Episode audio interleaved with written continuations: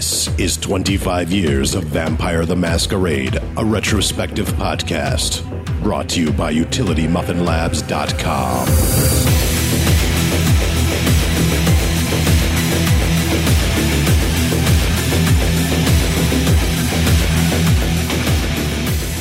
Welcome to another episode of 25 Years of Vampire the Masquerade. My name is Nathan, and today Bob and I are joined by two very special guests, Matthew and Klara from Red Moon Role Playing, from Onyx Path Publishing, to talk to us about Chicago by Night and The Sacrifice, uh, a new actual play podcast over at redmoonroleplaying.com. They're on their second episode. So let's get right down to it. Thank you for joining us, and we hope you enjoy this interview.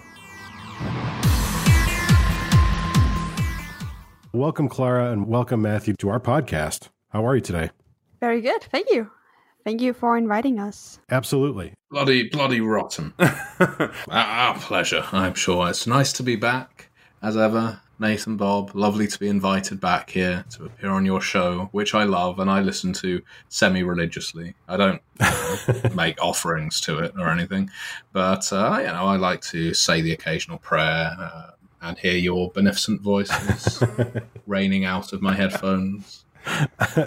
well, I don't really know what to think about that. Take it as the compliment that it means to be. Earlier, I had asked if it was possible to be professionally British.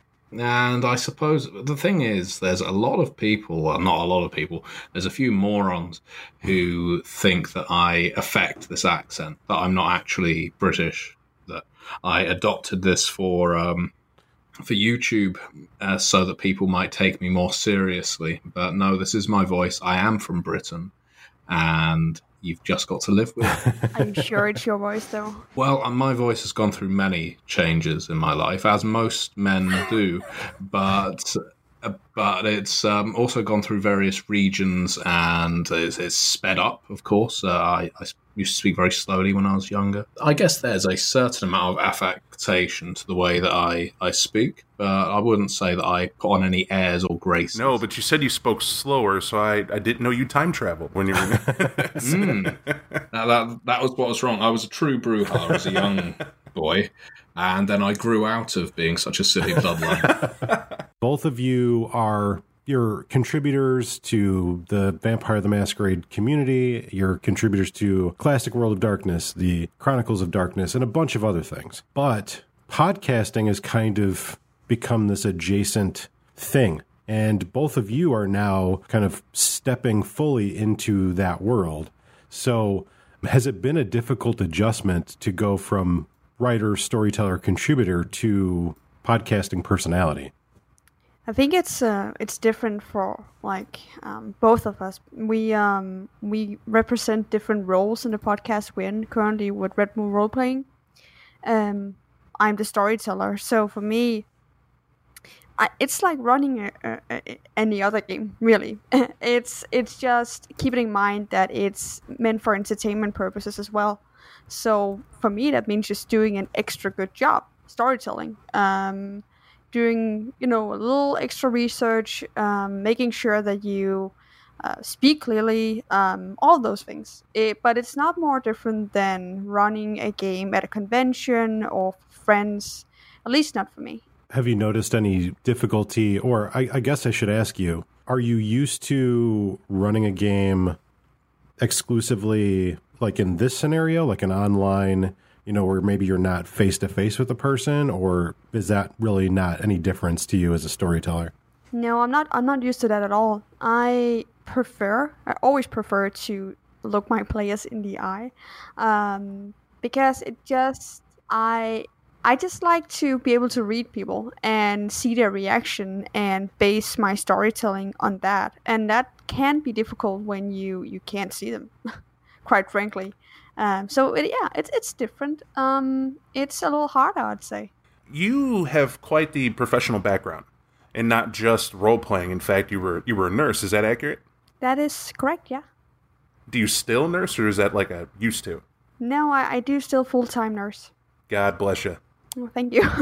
That's well. I, I only know I have come from a family of nurses, and I know that back to back twelve hour shifts is a reality yeah. and, and kind of going full tilt. So to do that plus writer plus all this, that's wow. That's I don't have uh, spare time. um, do you feel that that experience it, it affects your when you write? Oh yeah, as like as as late as today, um, I had a scenario with uh, it wasn't my patient, but I was sitting in our break room five minutes before I left work, and suddenly I see a guy without shirt, his arm in a cast, um, running down the hallway, and it's a patient, and it takes a moment before I realize what is going on and I get up immediately and I just see five nurses just running after him. And it's so surreal because his, his arm is sedated. So it's just kind of, although it's in a cast, it's kind of just like flopping beside him. And it looks so unrealistic because the human body doesn't do that normally when you run. Um, but it's those scenarios I kind of use in my body horror when I describe that. Um, because I just have a experience with the human body in all kinds of states. So I, I I really do use that. And I use that when I describe blood as well because I see it on a daily basis. I use it when I describe human emotion, human psychology. It's um, you experience everything in a hospital, every single kind of emotion from thrill to complete depression, from anger to everything so yeah, I definitely use it. It's one of my big sources of inspiration. So I, I definitely want to ask you both more about the actual play podcast that you're doing, but I want to ask you first just about Chicago by Night in general, and you know, feel free to chime in as as you see fit. But you know, what were some of the biggest challenges writing and contributing to the book? You know, what did your research process look like? What were things you definitely wanted to keep and stuff that you definitely wanted to get rid of? Okay, so one of the biggest challenges for me, uh, well, it wasn't so much a challenge, but one of my objectives was to uh, staff a book diversely, not to tick any boxes, but because Chicago is an incredibly diverse city. I've been to Chicago on uh, a handful of occasions, and I, I love it. It's my favorite American city. Uh, there's just so much to do, so many different people, so many different places to eat, and it's a city with a real soul to it, to, to my mind, as a tourist. I know I'm only visiting, but it was very important to me that the book reflected that. That with the cast of characters that was presented in Chicago by Night, you could actually see a pretty accurate representation of the kinds of people you'd see in Chicago, let alone the kinds of vampires. And so uh, a decent portion of the writers are from Chicago or the Chicagoland area or uh, or states adjacent. Uh, so we've got, even got a couple from Milwaukee uh, and other places in uh, Wisconsin. But we also have um, uh, some writers of color. We have lots of um, lady writers, lots of we have some trans writers. Um, the point again not being to fulfill any kind of quota, but to get accurate voice for the book. Now we couldn't staff it entirely from with writers from Chicago because I don't know that many. Couldn't reach out to that many, but that's fine. Also because I wanted people who I wanted people that knew Chicago, I wanted people that knew Vampire, I wanted people that knew V5 and all kinds of uh, ingredients in that pot. And eventually, that's what got brought together. And if I can say anything for Chicago by Night, because I think it has been incredibly successful, it's been incredibly well received, and I have to be very grateful to the fan community for receiving it so well.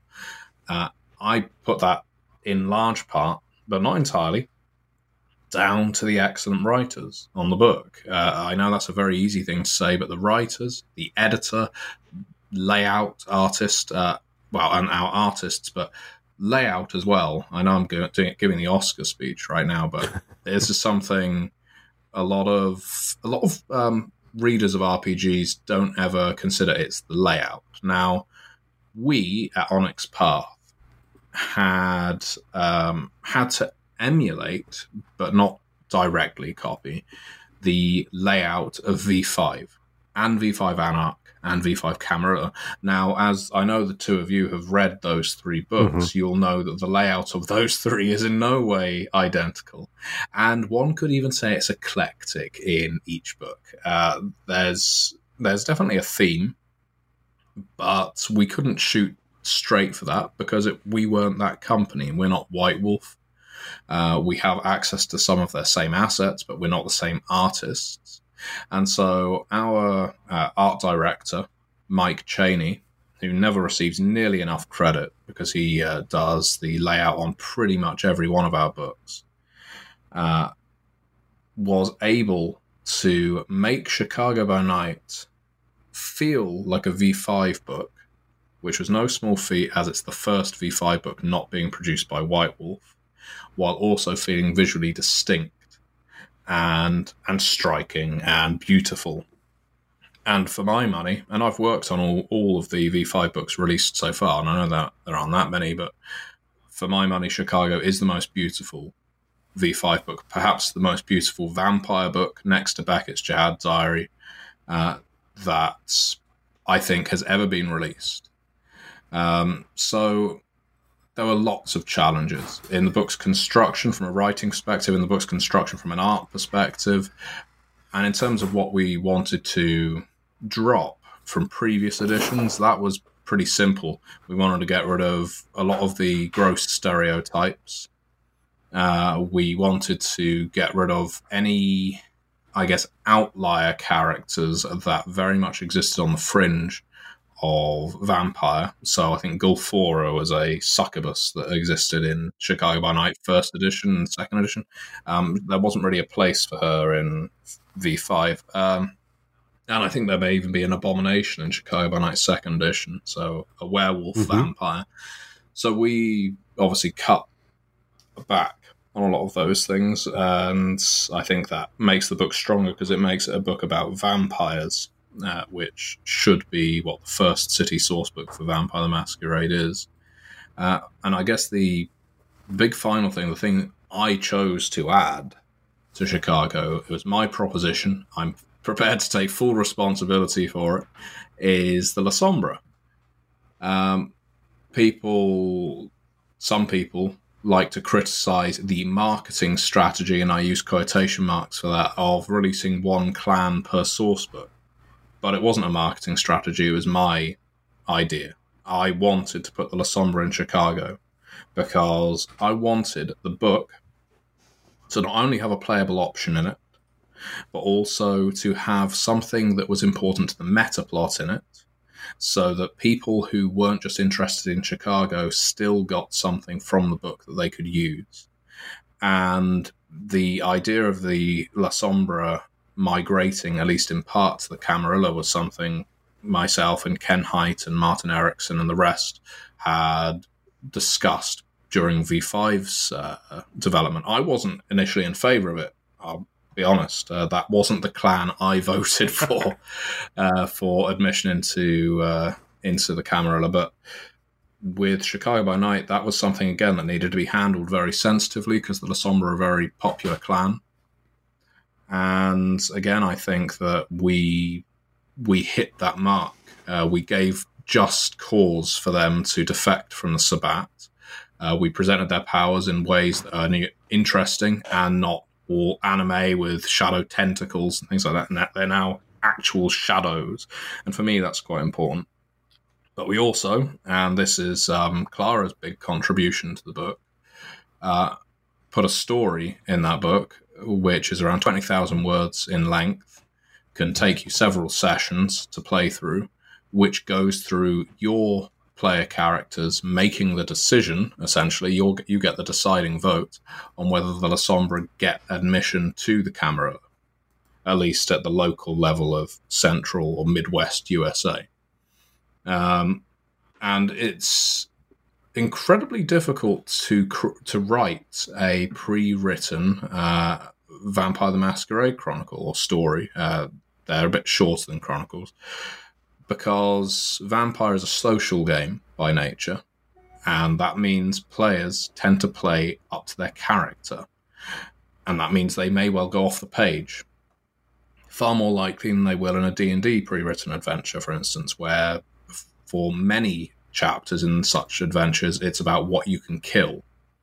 In Vampire, there's so many, uh, so many decisions you have to make, so many things you have to discuss that you can very easily go off piste. But in this chronicle, this story that Klara wrote, she really hit the nail on the head. She uh, she provided a fantastic array of optional encounters, linear linearity, interesting characters, and well, Klara, what what do you think about that? Well, thank you. First of all, uh, thank you very much. Um, it was a we we both contributed to that. To be honest, um, it was a process of us both working together and creating uh, what is probably one of my best written pieces ever, um, and one of the pieces I'm most proud of. And Matthew was an excellent developer. He's always been an excellent developer. Um, and by the power combined, uh, we we just we really created something great. Um, I think it's funny that you, or it's interesting that you mention um, representing diversity in Clan Lasombra, because that was one of my goals when I initially wrote uh, the sacrifice, because we have our two, uh, I guess we can call them two main antagonists, uh, Malenkov and Sierra and they're both so different, although they come from the same clan. So I wanted both sides to be represented. I wanted the humane, the the um, the sane side, the normal side, the down to earth, the yeah, the high in humanity side of Lasombra to be represented, uh, to show that they can actually be a contributing and great factor for the Camarilla and I wanted the absolutely batshit insane part of Lasombra to to be represented because it's it's important to show that what you can actually do with a clan. It doesn't always have to be the stereotype, um, but it was definitely a writing the sacrifice was a, a an, a, terrifying experience for me because I I was writing such an important piece. I was helping changing vampire lore, and that is something I've never thought I ever would. Being a fan of the franchise for years. I was going to ask if if that you know going from a consumer of the material, someone who loves it as a fan, to someone who's affecting the actual story, like how does that feel? Like what what is that even like? It's yeah, it's honestly it's surreal when you come into it. You are as I said, you are terrified. Well, I was um, because you want to create something that is worth people's time. Honestly, you want them to like what you did, um, and you want to do the piece justice. And it's I went into this being very humble. I I um, was called in as a, actually an emergency writer. Um, so I didn't have a lot of time to research. I didn't have all the time in the world to put my head into the project. So I had to do it pretty quickly. Um, but again, uh, me and Matthew worked together on this, and and um, and because of that, we were able to create something that is really really good. Um, so I I don't know. I just I wrote what I would like to play if I were a player reading this book.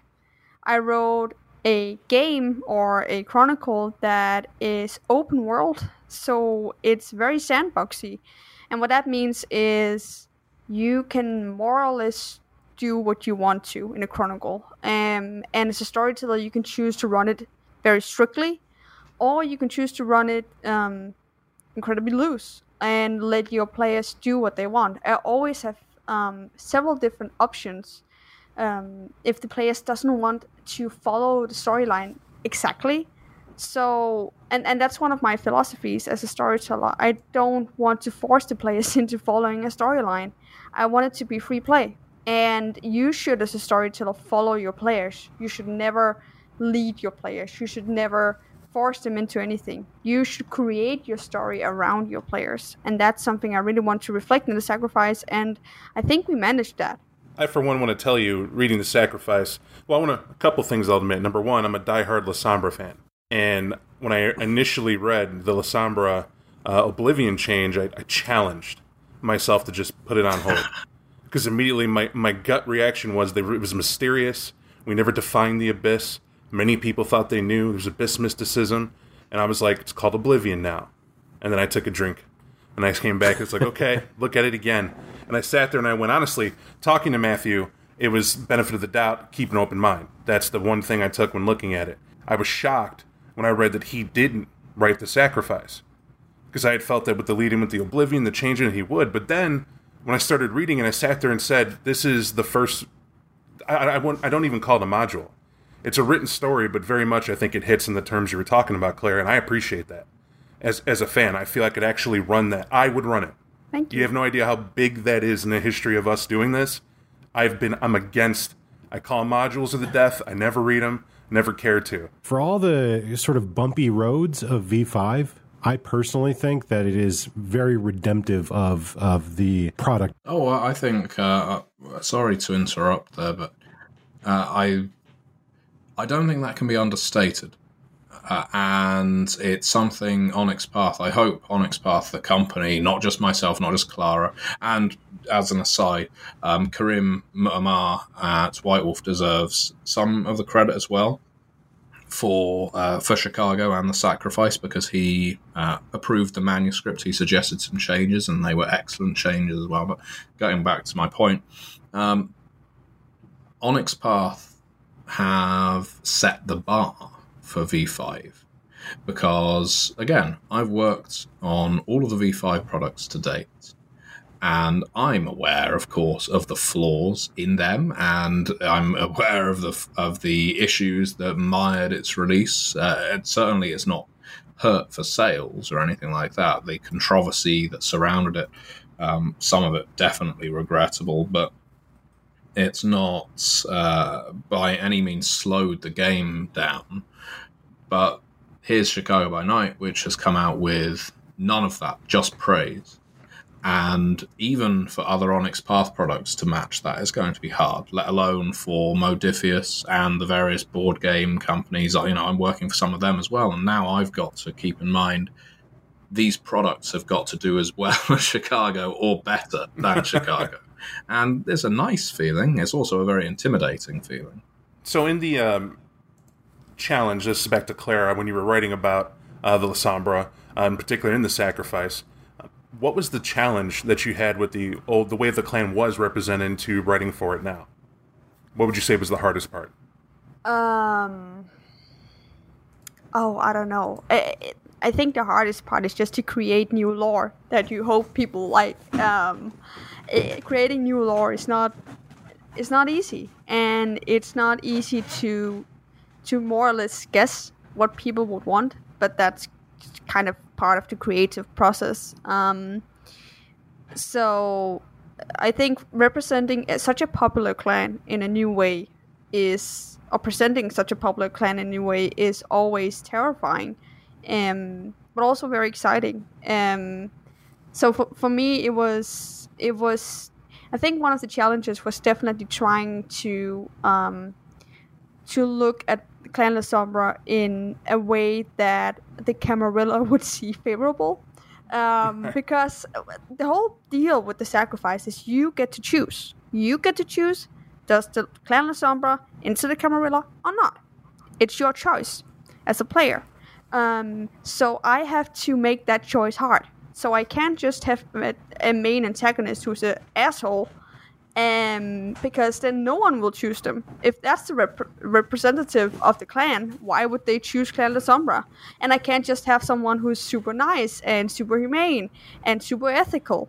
Uh, so I have to make that choice hard. So again, that's why I chose to represent Clan Lasombra in two different ways. But that's difficult because it still has to be Clan Lasombra. I can't have a complete nice guy either because that wouldn't be Clan Lasombra really. that wouldn't be a vampire, would it? Um, so yeah, I think just balancing those things and making everything um, work in currencies that was that was quite difficult. Um, I think something Rich Thomas, our creative director, Onyx Path, has said to me, and other people have said it to me as well in other lines of work, but it's particularly pertinent when dealing with uh, RPG chronicles, scenarios, campaigns, modules, what have you, is you need to show, not tell. And the sacrifice is very good at showing you uh, because it puts on display the faces of Clan Lasombra, and you get to hear rumors about them, maybe, but you get to see their actions. Now, I love reading chronicles like the Giovanni Chronicles and the Transylvania Chronicles, which I obviously know you've reviewed. I've listened to them. Uh, excellent podcasts, by the way, mm-hmm. gentlemen. Thank you. Thank you. But Thank you. those chronicles each suffer the issue of their telling not showing. Uh, you are quite often bystanders. The main action takes place not necessarily off screen, although it does in a couple of occasions with Transylvania, but it's the old issue of uh, Drizzt Do'Urden or Elminster will roll up and soul and save Faerun for you, or in the case of uh, vampires, Beckett, Lucita, and Anatole will will show up and they'll, they'll save the world. So uh, Giovanni is a particular issue with that. At least Giovanni Chronicles one definitely. Uh, so it was something we really worked hard to not have happen with Chicago by Night, and I would say I, that same philosophy has carried over into Let the Streets Run Red, which will come out uh, next, I guess, and the uh, story that's in Cults of the Blood Gods too. So yeah. Is it difficult to create material like Chicago by Night and all the things that are are kind of going along with it in an era where the fans have a more direct say in what gets included. Like with your your average Kickstarter, you know, Chicago by Night was the very first time I ever backed something on Kickstarter. So it was kind of like a new experience for me and seeing like all of the things that fans could sort of bring to the table. Does that create a like a new challenge for you, or is that just like kind of part of the fun? It, I think it's part of the fun. It can have its share of stresses because some people can just be mindlessly negative, and that happens with any established fan base, especially one that's been going for as long as Vampire. But I think providing people are courteous in giving you their ideas and don't try and rewrite the work for you without permission. Uh, it's it's generally fun to listen to people's opinions. That's why during the Kickstarter we, uh, I guess, drip feed it chapter by chapter to the backers so they can read it as they go along. Their excitement can build, and if we have made any grievous errors or we've just made an omission somewhere that the fans spot because they're reading this diligently, then excellent. It's a fantastic place for fans to have input. That's why we have errata passes, public errata passes on our books now. It's uh, because fans, a lot of fans, love having that level of input, and we like to benefit from it. Quite frankly, uh, it's it, it's a free service for us. It gives fans a possibility of having input, and providing they're not remaking the wheel, we are generally happy to go along with their suggestions. You know, as long as they don't break the game. Uh, so yeah, I think us having sort of almost peer to peer contact, if you like, with with customers, uh, with fans, is only a good thing. It's something Onyx Path are very good at. That, that they've been pursuing for the last uh, five plus years with the blog, responding to comments every single week, uh, and all the various other outreaches that we have. Yeah, I I agree. I think um, fan input is is very important. I actually used that a lot when I wrote the sacrifice. Um, I would get a sense of what people would like, uh, and not because I wrote my chronicle after exactly that. I have my own ideas, but it's good to know what your audience wants. You know, what what kind of changes would they like to see? Um, and can some of the comments on different forums um, facebook can they inspire me to to create something that would be you know received well and something people would want to play because that's essentially what it is. If I write something, uh, if I have some grand idea about a chronicle um, that I love, but people think it's shit, no one is going to to like what I wrote. No one is going to play my game. Um, so it's it's definitely important. I think I think fan input is is a great benefit. Yeah, you can be an artist and create the most bespoke game that suits your style at the table. And it may be lovely to look at. And I'm sorry, I use the word artist in a derogatory fashion, but there, you know, there's some people that there are some. It's because I don't like horrid or a bunch of posers. Some people, not just in this industry, in all industries, they create for their mind, and that's brilliant if they have lots of disposable cash and they don't mind how successful it is. Other people design almost entirely by committee, and they'll go out to the fans and what the fans suggest will be the outcome, and that often leads to a horrible, misguided mess. So you do need to hit somewhere in the middle, uh, ideally closer to the artist side, so that you don't lose sight of what your initial vision was. But as long as you're keeping your ears open to intelligent fan input and creative fan input, uh, I definitely think there's a benefit there. Something that I'm curious about is Cult of the Blood Gods. I know it's coming. Mm. I know it's been uh, announced, you know, Kickstart, everything else. But if you two wouldn't mind, give us your take on it. And what I mean by that is, I mentioned this in the community a little bit, and there were folks like, yeah, we, we sort of saw it, but we're not real certain because of the whole cult thing before we get to see the clans. And I was like, hmm, well, you both are going to be on. Well, Klara didn't work on this one because I had her working on Oh. Chicago Folios and Let the Streets Run Red. So I will be interested to hear what Klara is looking forward to seeing in this book. Um. oh, that's a that's a good question. Um. No, I haven't really given it a lot of Oh, thought. Stick it up your eye. um. I want to see scary. I think that's what I'm like. I'm hungry for. I want to see a scary, horrifying, gothic book. That's kind of what I when I envision uh, Cults of the Blood Gods. That's kind of where my mind goes. Um. Well, and I of course hope to see uh, a lot of Clan of the Death, the Hecata. Uh, that would be nice. Um, which I I think will be a, a big part of the book. Um, so yeah, I'm afraid to say a shit out of luck. Uh, there's nothing scary, we cut the Hecata. Uh, no, the it's that's, a perfectly valid question. You know, why would we focus on cults before clans?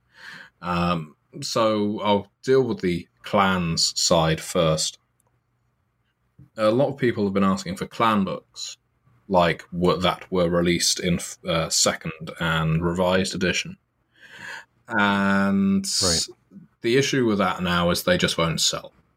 Frankly, uh, you can't. Uh, it's an un, it's unlikely, and I may be saying this a bit too emphatically because I don't know what another company might have planned. But from my view, you can't release clan books anymore in the same style as they were released 20 years ago and expect them to be as successful as they were then. And in fact, they weren't that successful then. There was a treadmill of production, and clan books like Assamite, Ravnos, even Tzimisce, and Giovanni, basically anything outside the core seven clans, never sold very well because the game was always pitched as a Camarilla Anarch game, and at least early on, which meant that everything else was on the fringe. Now, if you think of the RPG market today, people seem less inclined to buy those small books. So that purchase percentage goes down even further. Sorry to get a bit businessy. Oh, please do. It's perfectly fine. Yeah, um, so I like to break it down to people like this uh, because it usually destroys their souls when they ask for a clan book.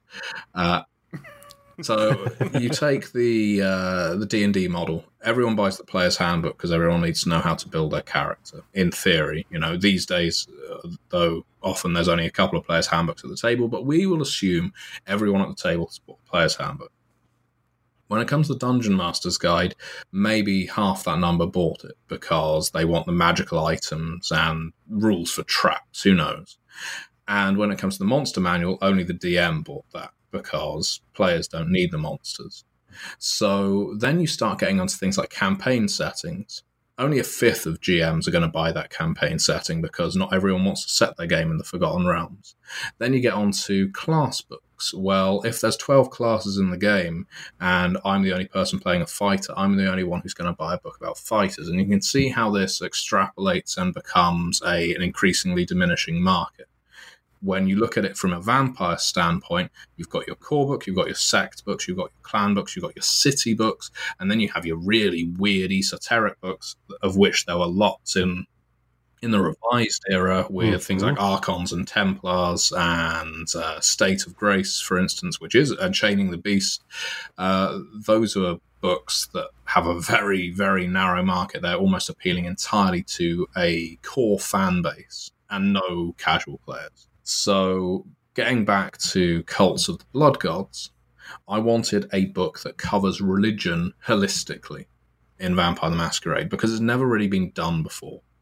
Almost all RPGs set in a fantasy world have some kind of gods, demigods, deities, priests, what have you. And while there was State of Grace in previous edition, in revised edition for Vampire, that was a very narrow view of religion and vampire. This is the cult of Mithras, the Bahari, the Church of Cain, the Church of Set, um, a bunch of new religions as well, as well as the Hecata, the, the clan of death, because they are a big death cult.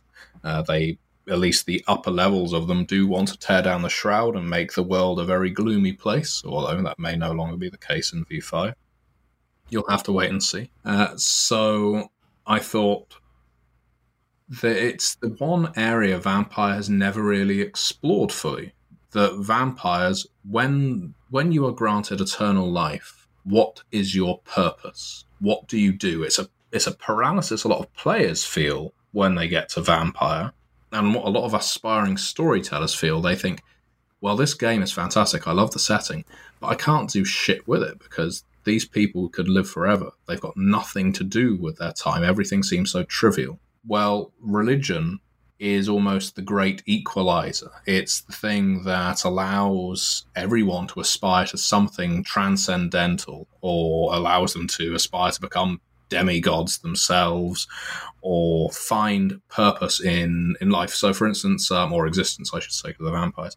So, if you take uh, the Church of Set, for example, the Church of Set is all about liberation. We removed the word corruption because they're not going around twiddling mustaches saying, you know, today I found an evangelical priest and I re- removed his hope and I removed his his charity. Ha ha, he's getting closer to Set. And they all clap each other on the back and smoke incense and so on. What the Setites are is a chaos cult. They are, um, and they're a nice parallel to Mythical Mithras, which is a law cult. So you actually have a a faith of law and a faith of chaos if you want to get a bit more cocky and about it.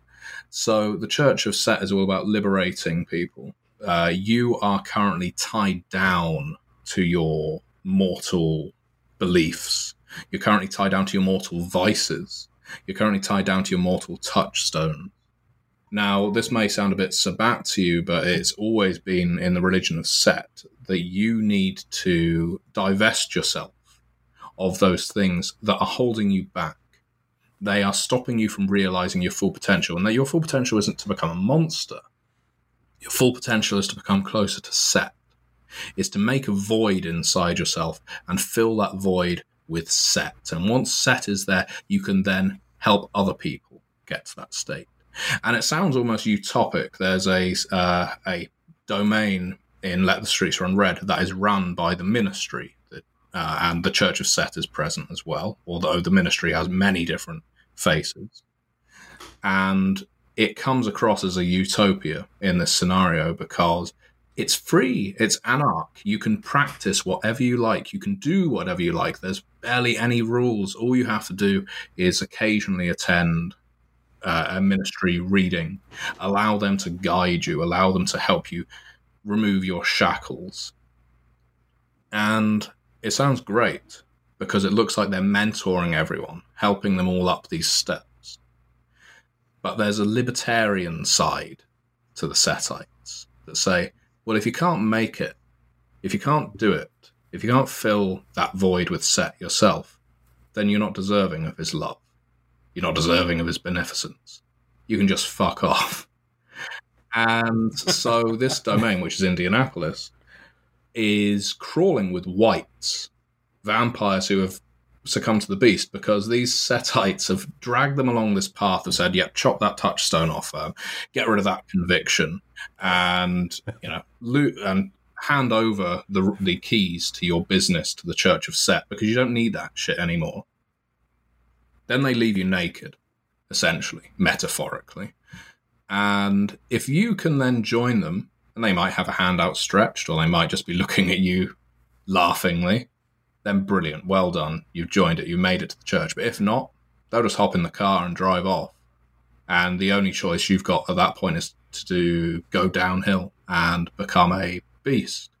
So in the center of Indianapolis, you've got this lovely Setite utopia, and all, and all the fringes horrible. So that's the kind of thing that we want to put in Cults of the Blood Gods as well. The idea that the, these faiths promise something to vampires, and when you've got an eternity of potential purgatory, just constant politicking with your prince, being ground down by your elder's heel, reaching for religion and something more spiritual is a perfectly logical step because after all, you are supernatural, so these things may be real too. I can tell you personally, I'm very excited about the book because one of the things that really struck my interest with V5 was kind of this hearing about how there's been a, a like a revival of um, kind of like the religious and you know the Sabbat. We've we've said many times that's something we enjoy, and it doesn't really seem like it's a focus in V5.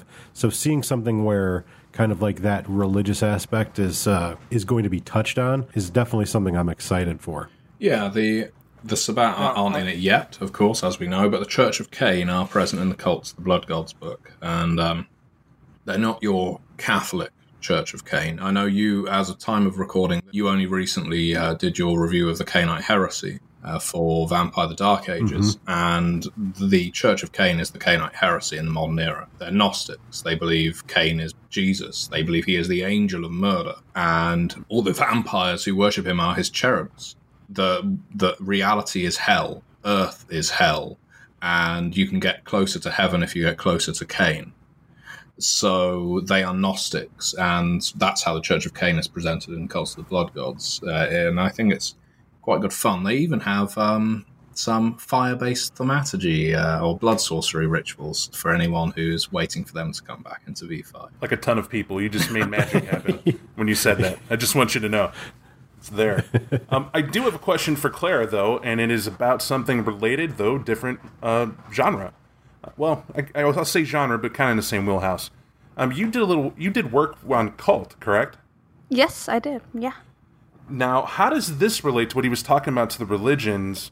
Um, does this kind of echo anything you did in cult, or do you feel cult was just a lot more hardcore, and you had to go kind of go deep, uh, uh, deeper, I should say, to get to that?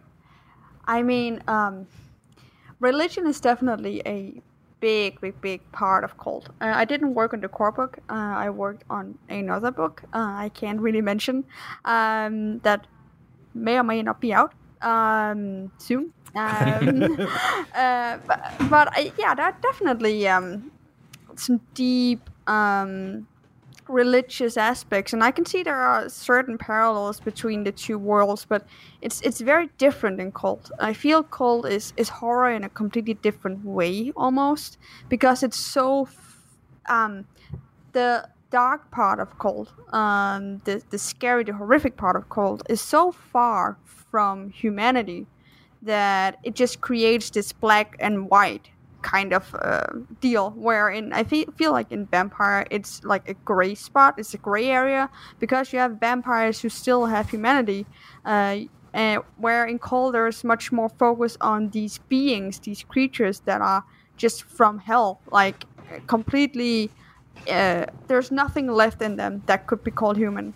So I, I see I, I do see some parallels, but I think they are they, they are different. They are definitely very different. It's a very different horror game. They are great horror games, both of them. But very different. I'm aware that you started gaming at a very early age with LARP. Is that right? That's correct. Yeah. What drew you to horror role playing? What was it that drew you to this style of gaming? That's a really good question. I um, I talked to my mom um, a couple of years ago, and she uh, she said to me, Klara, do, do you remember you used to have a pen pal? and you would always you would always draw cemeteries and vampires and ghosts and skeletons for her while she would always send you pictures of flowers or so and, and it got to a point where her parents called my parents to check if I was okay because it was um, yeah I, I'm I'm not sure what drew me to that but it's something that I've always been interested in. Like I think it, it I think it, there's a part of me that likes that taboo there is around horror. Um, taboo there is around death. Uh, which is definitely a di- big um, part of horror. It's it's almost like a the main theme of horror, like the fear of of dying um, or succumbing or losing yourself to something. Um, I'm I have no idea. I, I promise I didn't experience any violent trauma in my childhood. Um, so I'm not sure what what that came from. But it's something that's always interested me, and vampire is something that's always interested me, and and Call of Cthulhu. Eh, it's so I think it's because it's so different from from what we experience in, in life. Like it's a, in a complete a completely different world where you celebrate we celebrate things you're not supposed to celebrate, things you're supposed to be scared of, things that are supposed to uh, appall you uh, actually just kind of attracts me because it's interesting. It's it's different. I want to tell you both that I really think it's it's it's amazing work from even the cult perspective onto this of Cult of the Blood Gods. Uh, I agree with you, Matthew, in the fact that it hasn't been done. Every time I've ever seen religion even remotely been brought up in the reviews we've been doing, or even storytelling the game, I've watched people kind of shirk away. And I was always curious and profoundly interested as to why it's okay to play an immortal being, but you just think every night is going out to the club. The other thing that I've noticed is like even when like those alternate religions are mentioned in books, it's usually like, here's a paragraph, Yeah. thank you, have a nice day. Like that's what you get. Yeah. But to that point, there's a there's a gray area that you're talking about where I think in Kult into Vampire, what keeps resonating in my head is that when you're mortal and you know your life's going to end, there's an extreme swing one way or the other. Eventually, you got to pick a side on how things are going for you, what this life means to you. But it's a curse, a literal curse that you outline in Vampire when you're an immortal, and you have to, if you look up or down, you have plenty of time to explore both. Yeah. And that is almost more frightening in a, in a way. Although I've read Kult, I'm not taking away that it's scary. it's something that's really interesting um, because it's something I wanted to to make clear in in the V5 books I participated in um, was being a vampire isn't fun. It's not fun. It's it's it's a shitty deal, um, and it's not always something that it's rarely something that you choose yourself. Um, it's it's you're not a superhuman. You're not. You don't have. You have. I guess what you can call superpowers, but it comes with a horrible, horrible curse. And again, that's that's taking the humanity perspective in. I wanted it to be as down to earth horror as I could make it, um, and I, because I think that's the most horrifying or most scary horror. It's what you can actually recognize in your own life.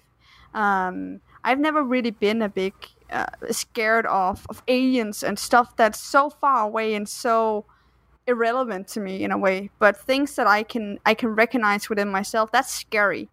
Um, so um, so getting that vampiric curse um, is is not a fun deal, and it's it's it's um, it's not something you should be proud of. Uh, it's something you should be you should be you should be scared of it because it's there is a lot of shitty things about it. Not to say that there aren't you, you know you can't be a a vampire that loves your existence, but I just think we need to to look at it from uh, the perspective of a human just turning vampire. Like how fucked up is that?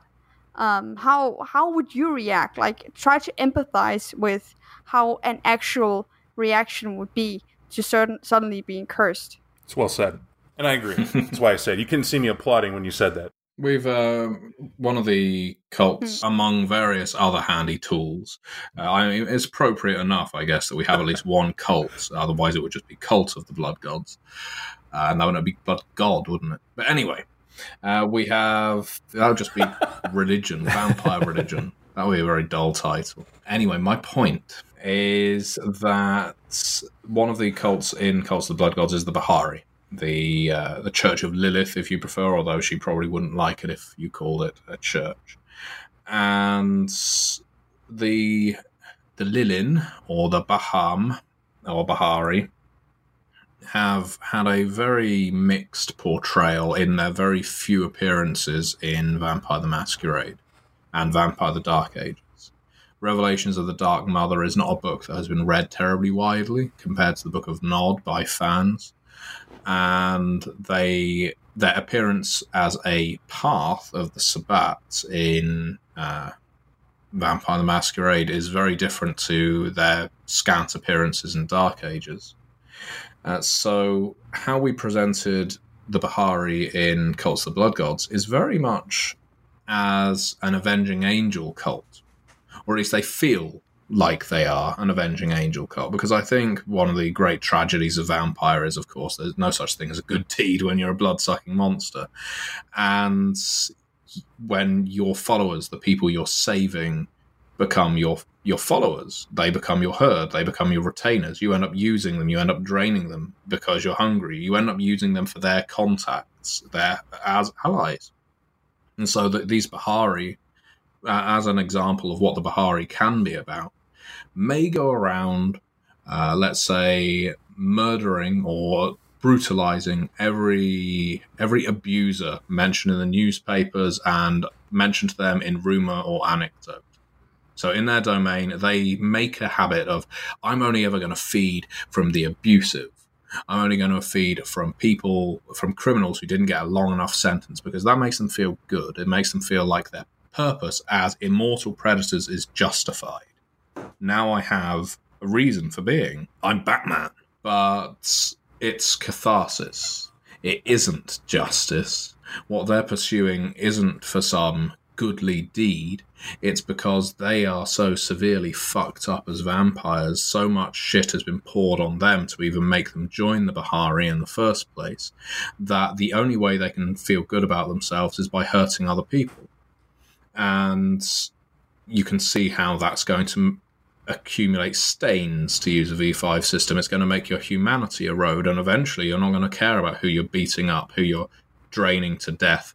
You're just doing it because you have convinced yourself that that person deserved it. And so the Bahari are one of these slippery slope cults where, again, just like the Church of Set, in fact, they have some crossover uh, mentioned in the book that some Church of Set members admit the Bahari into their church, that you can believe that the deeds you're pursuing for the good, and they may well be if you have enough self control. But the vast majority of your cultists, your seeds, your maidens and matrons and the like in in your cult of Lilith are just using religion religion as an excuse to hit people over the head uh, which is not that dissimilar to a lot of uh, people using religion in the real world. what I'm particularly liking is Matthias, Hjalmar, and Craig of Red Moon Role Playing are going to have listened to this point and they're going to think, when are they going to fucking talk about this podcast? When's it going to be about us?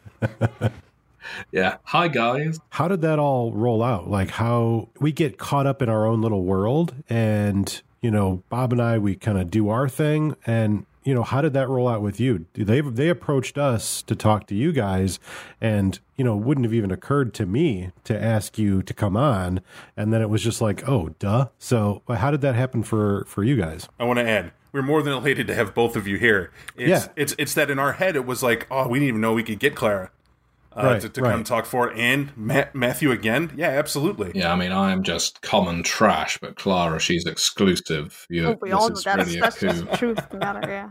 Well, I've been running games for Red Moon Role Playing for most of the year. I started with They Came From Beneath the Sea. I ran some Scarred Lands for them as well. I'm running Cults for them. And later this year, I'll be running some V5. Uh, probably some Mummy the Curse as well for second edition when that uh, gets up put on Kickstarter. Uh, so I had a pre-existing relationship with Red Moon Role Playing uh, that I th- I'm trying to remember now. I think they approached me initially uh, to see whether I wanted to run some games. It may have even started with a request for Kult Divinity Lost. And somehow I persuaded them to do They Came From instead, but uh, probably because the Kickstarter was running at the time. In fact, it definitely was. It was at the very beginning of this year, and I've I really get on with the guys there. I think they're incredibly talented. They're brilliant role players, excellent editors. Uh, that's a that's a trick you two could learn. No, uh, no. Um, when they do their actual plays, uh, and this is something not enough. Well, different people like different things from their actual plays, and if you like a high production value uh, actual play with sound effects, with appropriate music, with good cuts, good editing, and uh, and audio mixing, and so on.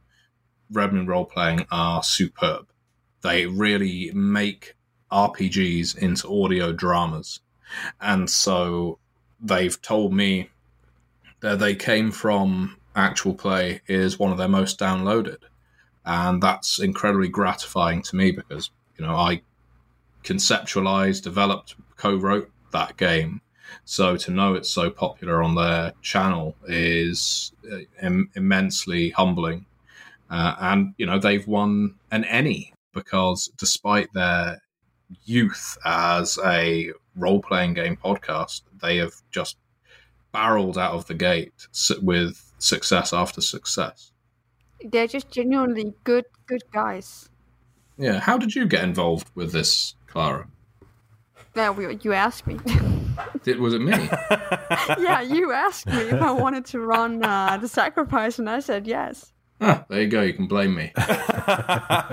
um, no, I yeah, and, and I didn't really know much about red role playing before I, I ran the game, and I'd never run a, a game on a podcast before, so it, it was all new for me. Um, but they just they're just comfortable guys to to run a game for. It, it's you sometimes I think we all know if we run a game, um, and sometimes players can be a little um, stressful to run a game for. Um, because um, they might just the chemistry might just not be there. But I they are just so good at at just doing whatever they can to make the game enjoyable for everyone, and that makes my job as a storyteller incredibly easy. Um, and and it, they are very good at, ro- at focusing on the role play, and that's something I really appreciate as well because that's something I love to do. I'm not a big rules person. Uh, I never have been. I think rules are there to guide, and you can use them if you want to. But what this is about is roleplay. It's a role playing game. Um, so focusing on having some really good scenes and focusing on the story and the character development is my thing. And they just make it easy for me. And everyone, all of the characters in this game are so interesting in their own special way. They are, they have family secrets, they have drama, they have uh, ruined love lives, they have all of these humane things. Again, going back to humanity, they are all fairly new vampires, so they are pretty attached to their touchstones, um, their mortal um, anchors keeping them away from the beast. Um, and again, I think that's and I think that's that's a great thing for V5. That's a great mechanic. But anyway, um, it's focusing on on just having a family dinner and having your father maybe realizing that you are actually a vampire, maybe not, is it creates great drama and, and it creates honestly creates a great podcast because nobody wants to listen to someone flipping through a rule book constantly. Um, nobody wants to listen to someone who is ruining the uh, the game because you need to use five minutes on on looking some ability up. It doesn't really do anything uh, it doesn't really do anything for the story. Um, so so yeah um, it's it's a joy. It's a great joy to run this game for them, and I, really think that that reflects in the podcast. I really think that everyone's relaxation and the fact that we're all having fun makes this a great podcast. do you record them all at like in, in succession or plan out different gaming sessions and then they come out or you know kind of like what does it look like behind the scenes as far as when you sit down to record versus when those are released So we uh, we use Zoom uh, and we record usually a two to three hour session in in one night. It usually gets divided up into uh, two or three episodes later after it's been edited, depending on how much of it can be salvaged.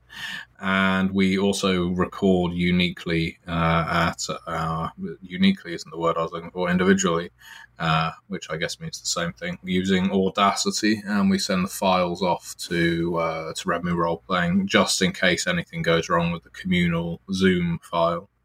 Uh, then, once they've got the files, they check which ones sound best for sound quality, and they edit them down. Um, and I say they because uh, Klara and I don't do any of the hard work on that. I do do that kind of thing for the Onyx Pathcast, but uh, I certainly don't for Red Moon Role Playing. They're far more talented than, than I would be at that kind of thing. Yeah, and we record every week almost. Every week or every Yeah. other week. I'm normally not into uh, listening to play. Um, it's not something that I've ever really thought of thoroughly, mainly because I'll, I'll say it now. It's because I'm a dullard, because I listened to the Seven Sisters uh, playthrough, and one of the things that still gets me to laugh that I remember from it was how easygoing it was for the storyteller to tell a situation where this, I think it was a scientist, if memory serves, uh, just started talking, and they thought, and the players were in the other room, and they weren't part of the discussion. That's the point I want to get across. And one of the biggest things in tabletop roleplay is always, well, did my player hear this? Right? You'll hear that. She's coming back. Did we hear that evil discussion was in the other room? And the storyteller goes, well, you could have listened in. What did you? And they were just like, yeah. And I was laughing because I was like, it's that simple. They acted on that knowledge now as if, you know, you want to be a part of it. Yeah, absolutely. Feel free and go with it. And that's lessons learned uh, for a lot of folks who may not do that. Definitely listen to uh, that that one I recommend, and of course anything with V5. That just sounds like a lot of fun. Yeah, I think uh, they've they've got the right style of uh, both as players and GMs uh, of reacting to players. Something Klara said earlier: the best stories cater to the players' needs and desires. And I think that kind of "do I hear it?" Uh, question comes up a lot in RPGs, and it isn't always easy for a GM to react and immediately think of what is the most fun. But that is what they need to be thinking. That is what GMs, the best GMs, need to. Well, that's what they do think. They think when a question is posed, what creates the most fun kind of outcome? And so if someone says, Have we put gasoline in the car? then the GM will probably be thinking, haha, no, you didn't, because I want you to break down on the side of the road and have to walk because I have this encounter planned now, all of a sudden. Or uh, I don't have any encounters in mind, so I will just say, yeah, you've got just enough to get to the next gas station. Red Moon role playing are very good for that kind of spontaneity, and when they're not, they can edit it to make them sound like they are. I think it's very interesting because um, my experience, and um, this is not to to talk badly about any games, but sometimes my experience with, for example, a game is uh, like Dungeon Dragons, where you are as a GM, you are the bad guy. You are the one with all the monsters, basically. So you are constantly fighting against your players. Uh, so they see you as this terrifying being, like you can do anything, you can kill their character. Where um, I feel in Vampire, as a storyteller, you don't have the monsters. The players are the monsters. So this battle, this back and forth, isn't really there. There isn't a reason for that to be there. It's it's collaboration. It's you creating a story together, uh, not the storyteller, the storyteller necessarily creating the story for you. And again, going back to just let your players run the game for you, basically. Um, you can have an outline in your head. You can think, okay, I want them to end here tonight. I want them to end on this at this bar because I have a character there I want them to speak to. But how they get there, let them decide because that creates player initiative and that sparks imagination. It sparks creativity. It gives the players a sense of um, decisiveness. Like they can actually control their character more if they are not forced into your vision of this story. Um, and it also gives them um, lots of victories throughout the games. Uh, because if you, as a GM or you as a storyteller, allow them to win, allow them to to to do this thing that they want to do with their character, just let them do it. Don't say, "Oh no, uh, you can't do that because uh, that wasn't a part of what I have planned tonight." It's that's not fun. Let your players run free. This is the first game I have played with Klara as storyteller. I think that's Um, true. and it's very rare for me to even get to play Vampire, uh, let alone f- um, run by someone I know so well. And it's it is really enjoyable. It's it's been an excellent game so far. We're only partway through the Chronicle again at the time of recording this. I think we'll be going for a little while yet, but it's been great to observe Klara's storytelling style and just be able to let my metaphorical hair down to to play an absolute shit. Actually, I don't know if my character is an absolute shit. He is in the ministry, but he's a reluctant minister. He's misunderstood. Yeah, he just has, for all the, stemming back all the way to his mortal days, he's had a bit of a uh, screwed up life. He's a male model, and his parents were the kinds of parents to stick him in beauty pageants. And uh, They're like that the moms you see on TLC. Mm, yeah, Little honey boo boo child. he's yeah. exactly yeah. Yeah, yeah that is that has been his world. That was his world for most of his childhood. So it's given him certain expectations. And while he isn't close to his parents anymore because he identifies that what they did was screwed up he is still a very successful male model. It's still the only world he knows. And carrying that through to being a vampire as far as he's concerned his world is still that of a male model. He doesn't um, see any reason to differentiate the way he was, well, the way he is now, the way he was then. He still wants to hang around with photographers, with magazines, um, with other models. He doesn't want to associate with vampires particularly. Everything is about what he's going to wear tonight, how he's going to be seen, who's going to photograph him. Is he going to be seen dead in a place like this, quite literally? Uh, and that kind of thing. And it, and when I was initially discussing the character with Klara, we were a bit worried is there the possibility of him turning into a Zoolander? And I'm glad he definitely hasn't. Uh, he's he's All kind them of yeah, he he is not um, a comedy character. He certainly pokes fun at the other characters in the game because he has very little tolerance for them. He's a bit of a Uh, bully. He definitely yes. is. Yeah. Yeah, uh, But in a way, you play him in a way, uh, and that's um, really something I appreciate. You play him in a vulnerable way as well. Um, he's not bulletproof at all, and he has weaknesses. And something I really enjoy about your character, and it gives me mental Im- images uh, to um, American Psycho, because he, he, he is just the American Psycho for me. That, that is what he is. I can just imagine him have, having this elaborate morning routine, uh, using three different kinds of lotion and uh, working out and doing the exact same workout every single morning and being this very routine kind of um, uh, sociopath, but still having his soft spots and his soft like his weaknesses, and that's really what's important. That makes him a, an interesting character. Yeah, he's got very little self control. He's he's pretty damn good across the attributes, but when it comes to his resolve and composure, it's like three dots maximum between the two of them. So he plays a fast game, but as soon as someone challenges him, he just completely breaks down and lunges. Uh, so yeah, he's uh, been a lot of fun to to step into a player's shoes. How many times have you frenzied twice now? Haven't you? Frenzied twice, diablerized once. it's it's very weird for me to read about people's diablerie um, in their social media. So kudos to you. It's it is the first time I've ever committed diablerie in a game of Vampire. wow. Well, you Yeah. didn't have the youth that Bob and I did, so we're we're being deliberately quiet because we're going to let that be. There's a there, there, are many podcasts where we talked about our debacles. Um, oh, we we've been some of the worst.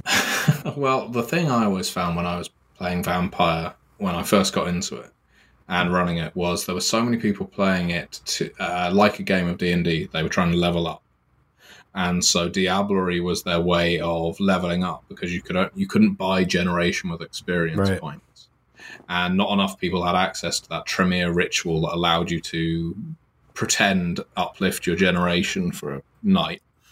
So, um, so yeah, people just committed Diablerie because they thought this is the only way I can get more powerful in this game, despite the fact experience points did exactly that. Uh, and it was a weird disconnect that so many players just seem to exhibit with Vampire the Masquerade. I never really understood it. But yeah, I have finally jumped onto that bandwagon. I understand now. Uh, I am a power gamer too. well, speaking quite seriously, it's it's something I loathe. It's it's a play style I hate. I hate playing to win, and it, it's it's just so. There's no. It's just not role playing for me. If you are if you're playing a game of Vampire and you are playing to become the lowest generation you possibly can, you are losing what role playing is about. It's about playing a role. Um, and, and, and you're not. You are you are yourself pushing uh, someone you haven't really related to to be the best that they can be. But you've completely misunderstood if you think uh, low generation vampire equals the best that you can be because you just you become less and less playable. You can't if you get a low generation enough, you just can't play that character anymore because you, as a human playing that character, cannot relate to what it is to be a generation two or three, even. It, it's just impossible. And it, it loses all the fun. Playing a character that doesn't have any weaknesses, that's, that's not fun. It's not fun to play someone who can, with a snap of a finger, just destroy an entire room full of mortals. It's, it's to me it isn't at least. I know some people think of, they would definitely disagree with me, but it's just not. There's no depth to a character like that. I do want to ask one other question though. Um, on the storyteller player kick, talking about the Diablerie, for the two of you, and answer as you see fit. What are some of the biggest challenges you still have sitting down at a table, whether it's as a player or as a storyteller, that's not necessarily related to you know your work as as contributors or writers but you know it could be if that's your biggest challenge but like what's the one thing like you still find difficult about either playing in a game or storytelling in a game Klara doesn't have any difficulties. Perfect storyteller. No, I'm perfect, basically. um, uh, it's, it's, another interesting question uh, because I I have a couple. Uh, one, the main one, and this has always been my issue with running games, is combat. I lose interest in combat very quickly, which is probably why D and D isn't the game it used to be for me. I, I, still love Dungeons and Dragons. I still love Pathfinder for that matter. I, I think it they both do their job incredibly well, but when it comes to combat breaking down round by round and I swing my sword and how much damage do I do, and yes, you can flavor it and color it with as much wonderful text as you like, but you are ultimately knocking numbers off of a monster. Uh, I grow bored after the second round, uh, and so I try and find as many ways of making combat quick as I can. Uh, and usually that results in my games having very little combat in them. So combat means something uh, when it does finally happen. That again extends to games like D and D and Pathfinder. I concluded a Pathfinder campaign a year or so ago, and there was a lot of trekking from here to there and exploring ruins and things like that. But there were probably only a half a dozen combats in the entire campaign and because of that, even when it was against creatures that were smaller or lower challenge rating than the player characters, it always had meaning. Uh, I I don't know whether I struggle to make combat interesting for players. I don't remember players ever complaining to me. Maybe I just didn't listen. But it, but it doesn't stay interesting to me. I want to move back on to roleplay, and so few people actually roleplay their characters when they uh, get involved in combat. You know, uh, to my mind, the best combat scenes in movies and novels are where people are talking during combat, where there's a riposte of words. It's why The Princess Bride is so fantastic. That they are having a conversation with swords. Uh, and uh, another movie, um, what would it be? Um, Rob Roy, that's the one with Liam Neeson, and I think um, the that also has just fantastic, fantastic sword fights that tell a tale.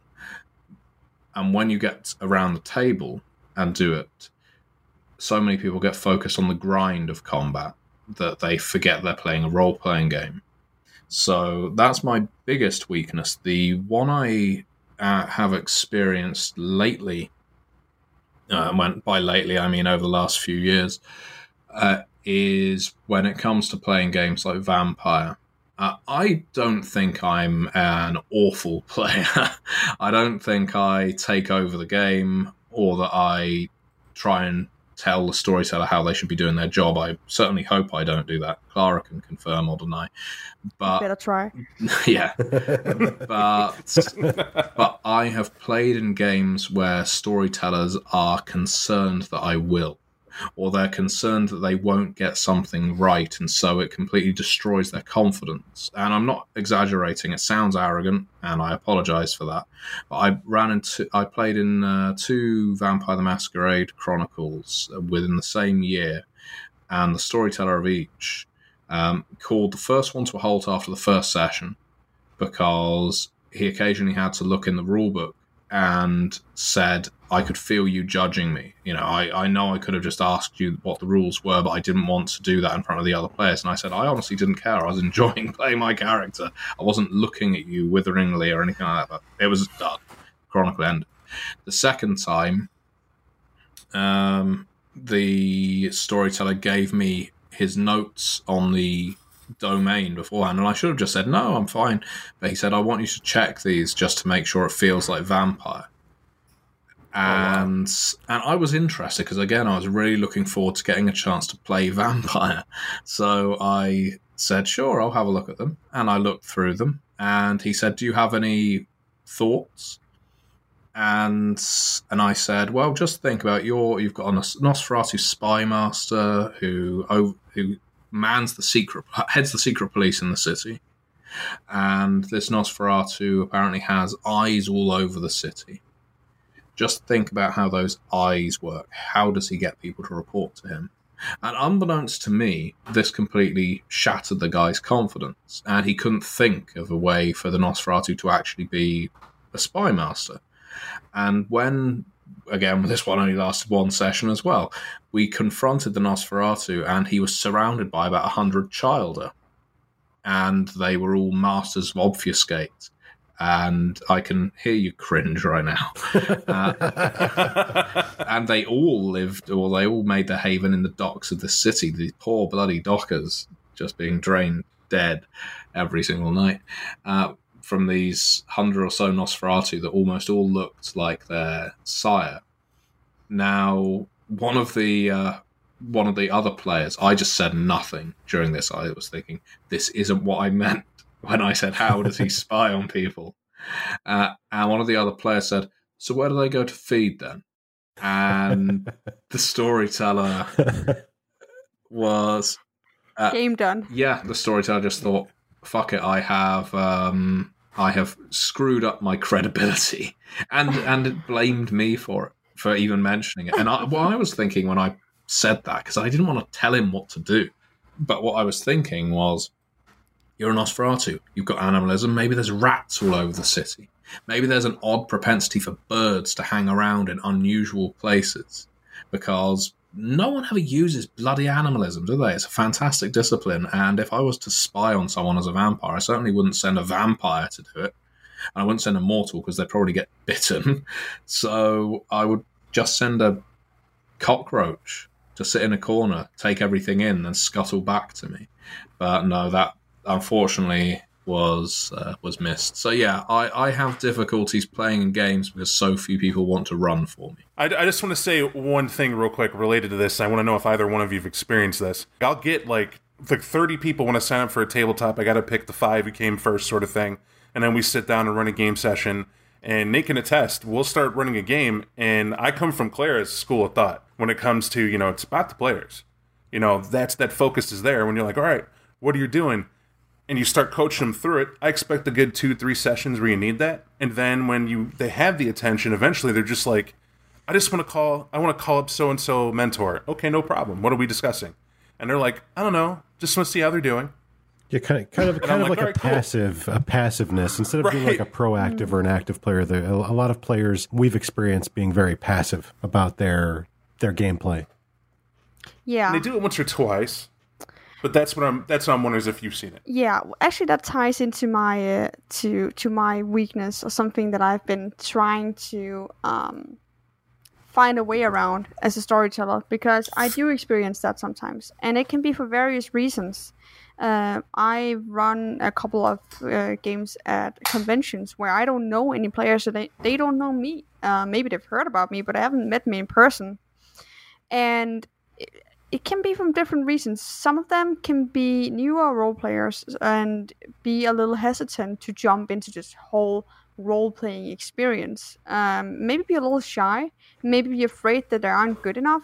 Um, so I think you need to take that into perspective because you are putting yourself out there when you are playing a role. You are you are acting, and not everyone feels comfortable with that. Uh, so you as a storyteller have a responsibility to make your game as comfortable for them as possible and help guide them into their character. And the way I've kind of figured you can do that is make their make their play make their, their characters interesting. Help them dive into who they are. So have a brother or sister call them with an with an issue uh, that maybe um, um, pulls them away from what the prince just told them to go do. So what do they choose? Do they choose to to help their sister, uh, who's really in dire need of the help, or do they choose to go with the prince because they're a vampire? So, um, or have a uh, a grandparent um, be um, uh, ghouled by a by a, by another vampire. Have have um, focus on their character. It's not just about the story. It's about helping them getting into their character. Um, and that is where I really take charge as a storyteller. That's the only part where where I take charge and I decide this is happening right now. Uh, I talked about a family dinner we have in in um, in the Red Moon role playing part of the sacrifice. It's not a part of the sacrifice. It's just something I decided that we are going to have this family dinner because it's going to um, create some depth for the players and their characters. It's going to connect the, them to who they are playing, to something that's relatable to everyone. Having an awkward family dinner, we've all tried that. Um, so, if you as a storyteller want your players to roleplay more and engage more, make their characters interesting for them, help them get into who they are. So you're saying less put the lotion in the basket and more. What else would you like to do? Got it. Yeah, Totally unrelated to anything we've talked about up to this point. If there was one property either of you could work for, whether it's current or past, or gaming, or television, or anything, something that would be like your dream writing job, what would it be? Klara can go first this time. Oh, I'm thinking. Take your time, there's no pressure. Oh, all right, I'll go first. That- That's actually a difficult one because I've already done everything. I can retire. Uh, no, because there's some properties I have told myself that I never want to work on uh, because I love them too much to see how the sausage is made, essentially. And I I'm like that with Changeling the Lost which I guess I've kind of worked on now because I developed a changeling era for Dark Eras 2 and, of course, the Contagion Chronicle as well, Chronicles of Darkness, which had changeling in. So, fuck, that one's gone. Eclipse Phase is another one.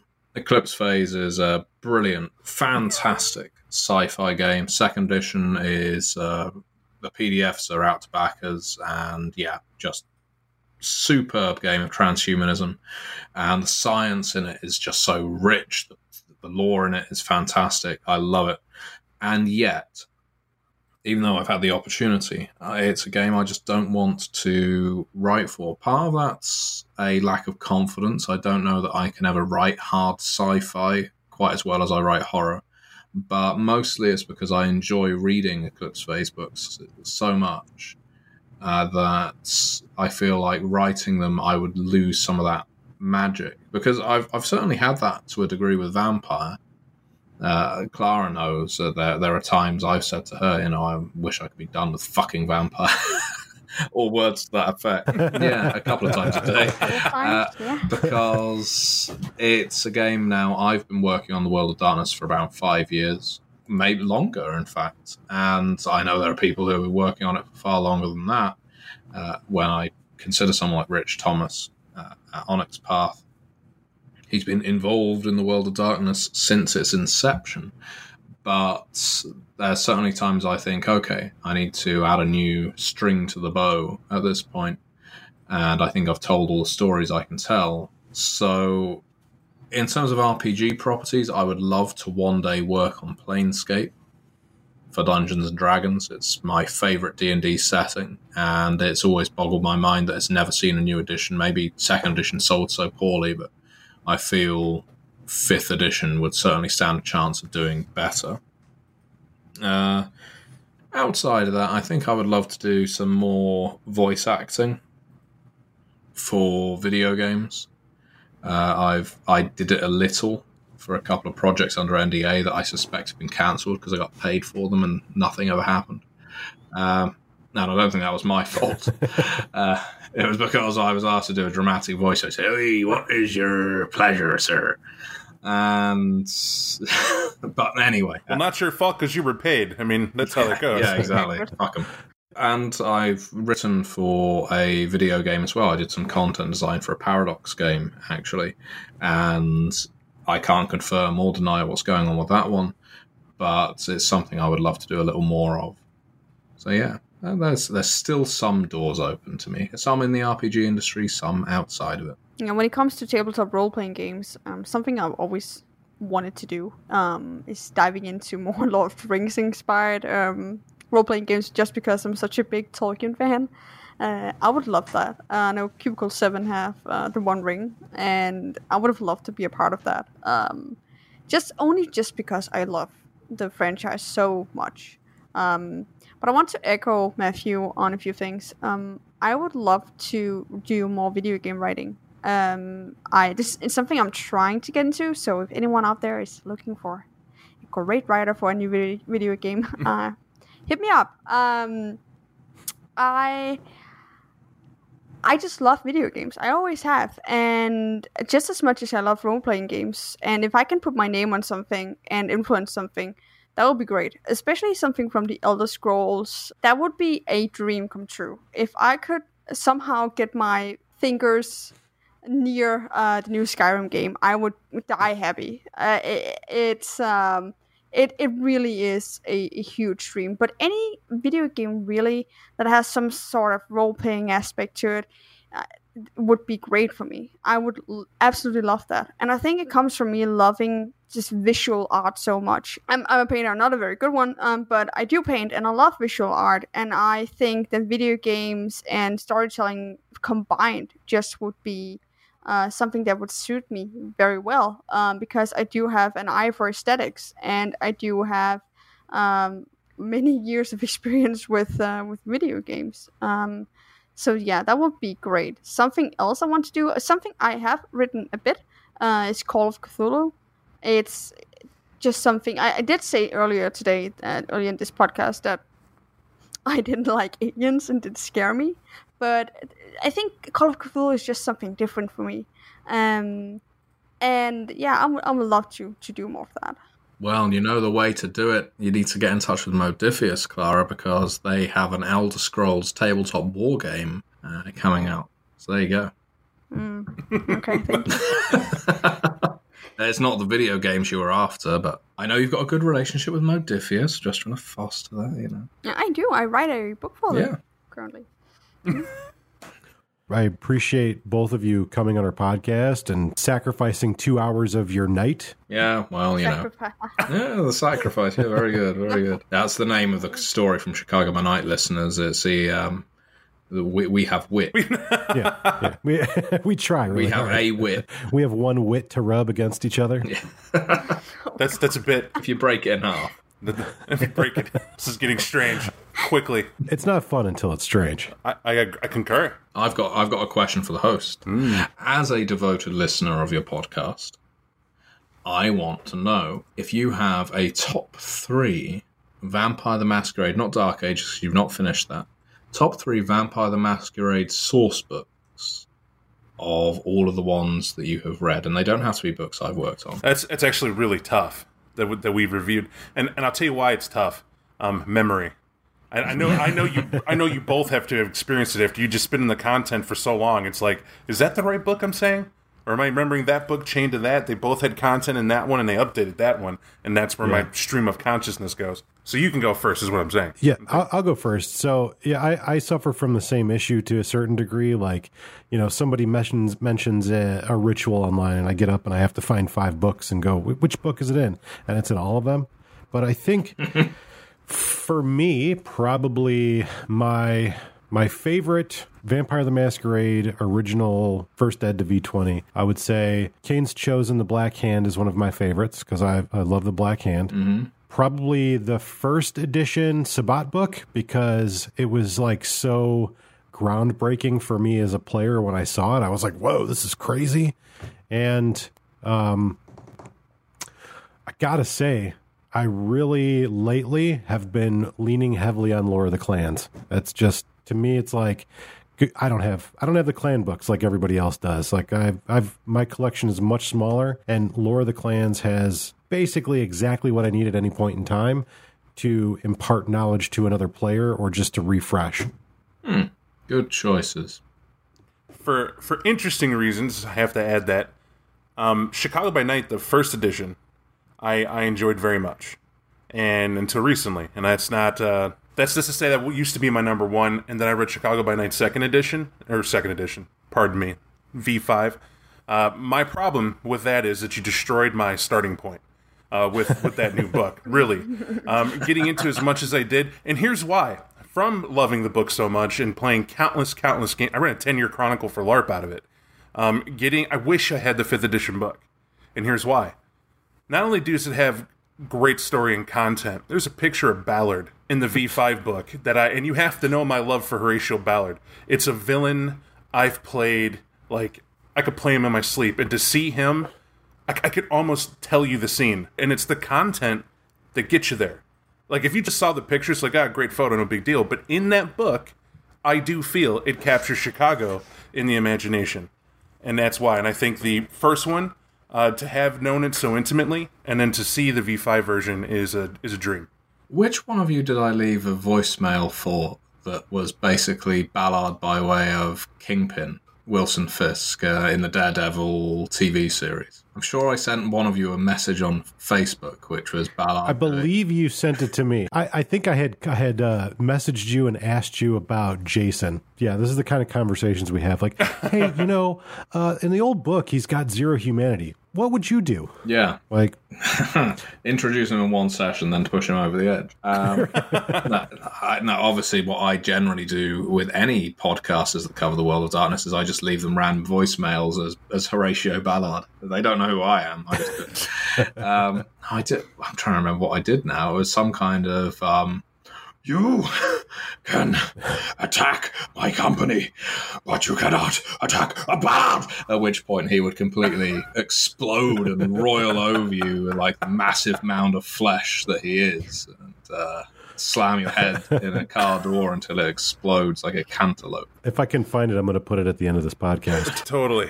But I, I do. Uh, I want to let Bob finish, but I feel like I need to thank you and um, some of the folks that are responsible for the artwork in that V5 book because really, what it did, yeah. what it did for me was it took my my black and white imagination and you took it like into HD and seeing some of these characters, like we all know, everybody that's read those old Chicago books, those are classic images and they're fantastic for what they were. And, you know, just visual expression has grown leaps and bounds since then. And it was just like, oh my God, it's like they're three dimensional. It's like they're right here. I would, that's to me the most impressive part of that book. Oh well, no, I'm I'm glad you think so because yeah, I'm I'm very happy with the the artists we we hired for Chicago by Night, they all did a superb job. Uh, some of them brand new to Onyx Path as well. Some of them brand new to the industry. I know one of them, uh, Amy Wilkins, is uh, this was her first book, and she did a lot of those iconic portraits that you see in uh, Chicago by Night, such as I think she did all of the Brujah as an example. And one of my favorite ones in there is Balthazar, who looks nothing like Balthazar in Chicago by Night. Uh, the first edition and second edition Chicago right. by Night, he, he, was basically a an overweight Stetson wearing hick. And then you get to Balthazar in V5 Chicago by Night, and he actually looks menacing now. And I don't, I, I didn't have a problem with the fact that those characters, that character looked different because hell, why can't a character groom himself between between editions? And maybe he was embraced with a mustache and he religiously shaved it off for the first illustration. But I think yeah, so many of those characters, you're right, they came to life in in the V5 version. And I can really sympathize with a lot of those fans that say the best vampire artwork was the black and white artwork. That's what it should be in new editions. I can completely see where they're coming from but I can also imagine the amount of criticism we would get, White Wolf would have got, if V5 had looked exactly the same as all the previous editions of Vampire. it, it, had it had to look different. It had to show an evolution or even a revolution in um, in art style and content. And I think Chicago and by Night really gets it right. I have a question for you guys mm-hmm. too. Um, I can't remember which of you said it, but it was about the sacrifice and you saying that normally you're not into pre-written chronicles. Um, and I would just like to know what was different about the sacrifice. What what made you actually convert or actually like that type of, of uh, of writing or part of the book. So what goes on when I read a module is that it tells me like like I'm not needed as a storyteller. I know that may sound weird, but if I read something that's so educational, like it's, it's a textbook, this is how you do it, we're doing a class for storytelling, I get why that's needed. But being an, an experienced storyteller, I don't need that. So then I'm just focused on the content of the story, and immediately I'm super critical of that because if I feel that that content's quickly gone over or it's something that isn't really relevant cohesively to the book itself or where I got it from, that's it irritates me because I know players. I believe it was uh, yourself that had said, you know, the the players can get lost, right? Mm-hmm. And that's that's what I want to avoid. I, I, that resonates with me. So the way sacrifice is set up, you know, one, it's how people go through scene through scene. Now, if I'm an experienced storyteller, this is what I get to do. I get to look at that scene, see how it's going with the story, and see how the author thought of it, and it's brought it's brought to life and it's still up to me how I'm going to roll that out because I know my players better than anyone else, obviously. So we're going to give them a shot at what that scene's going to be, what it's going to look like, while still holding to a theme. And that makes it easy to put place in a game and your players would never know. You know, that's what I'm all about. That when I'm telling a story in my chronicle, if I take the sacrifice and put it in there, I'm not going to go, all right, everyone, and tonight we start the sacrifice. And so here, chapter one, scene one, here's what's going on.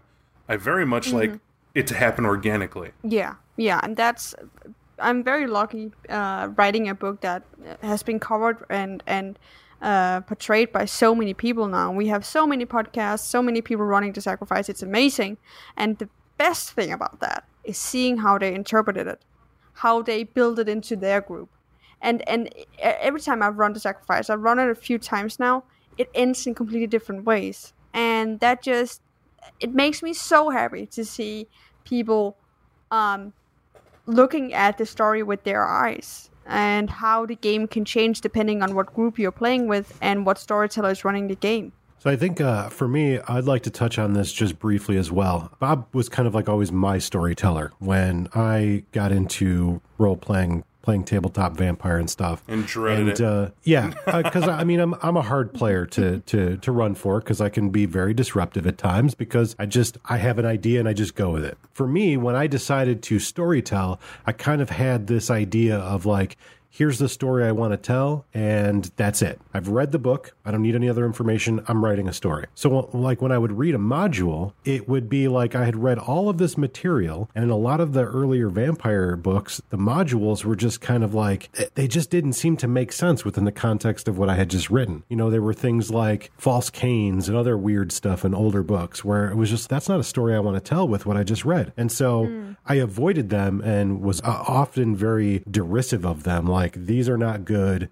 It doesn't seem like it matches the theme of Vampire the Masquerade or the theme of whatever game. Now, as I'm I'm getting a little bit older and I don't have as much time to comb through every piece of material for every game that I want to play, sometimes I have to fall back on a module. If I sit down with somebody that's experienced and they're like, that's ridiculous. You know, then I, I feel bad because I feel like I've done them a disservice. Everyone's going to come play Shadowrun, but the Shadowrun module is terrible. I've run a terrible game for you. I'm sorry I wasted your time. So when I get the opportunity to read a story or a, an event or a game or a chronicle in a book and it's good, I want to run that. I really just think it's quality of of the story and show and don't tell, right? Let me explore. That makes sense. Yeah. So, and to uh, mention uh, one other, because I don't think I think in top three we share that Caine's Chosen uh, was mm-hmm. was a good book. It's uh, it still is because uh, mm-hmm. it, it, holds relevance, right? It stands the test of time for that genre, for that time and place for it. Um, the other one is the Encyclopedia Vampirica, because not only did it include. Like, here's the thing I love Beckett's Jyhad Diary. I want to state that. When I looked at um, the Vampire Encyclopedia when I first got it, a lot of folks are using it as the end all be all truth book of any what is it you want to know about let me flip to the page here it is mm. this is exactly what happened before the uh, the internet was right. a big thing and there was a lot of a lot of that going on. But if you read the whole book and saw what it was, it's an in-game tool, right? It's that's what it's designed to be. You're still in charge of what goes on with that book, but it also gave them an idea of research, what that's like. You know what uh, what folks who, who who write about the material must go through, and it opened up my eyes to a different type of storytelling. Instead of it being just you know we sit down, we run through a scene this this week and we're done. It allowed you to see just how quickly you can thread together on one one scene chart, which is what I do. Um, we can just put down all these scenes can happen, and even the one leave that room wiggle room for the players to go anywhere, but they're really still part of the material, and an easy reference book that you can take or leave what you see in it. And it wasn't written where they said, "Oh, by the way, we're just you know leaving this open ended for you to decide at home." It's literally written from a vampiric perspective of collecting material, saying, "Who knows how much of this is true." But this is what I've seen and collected so far. And it encourages people to do the same. Every player I've talked to about that book who you, you know start talking to them about it in depth have had profound discussions about what's gone on and have wanted to buy other books. Yeah, no, I loved uh, Encyclopedia Vampirica. It was the the most expensive book in the game store. Uh, for Vampire, at least. Um, I remember being very attracted to its red ribbon and silver edged pages that none of the other vampire books had.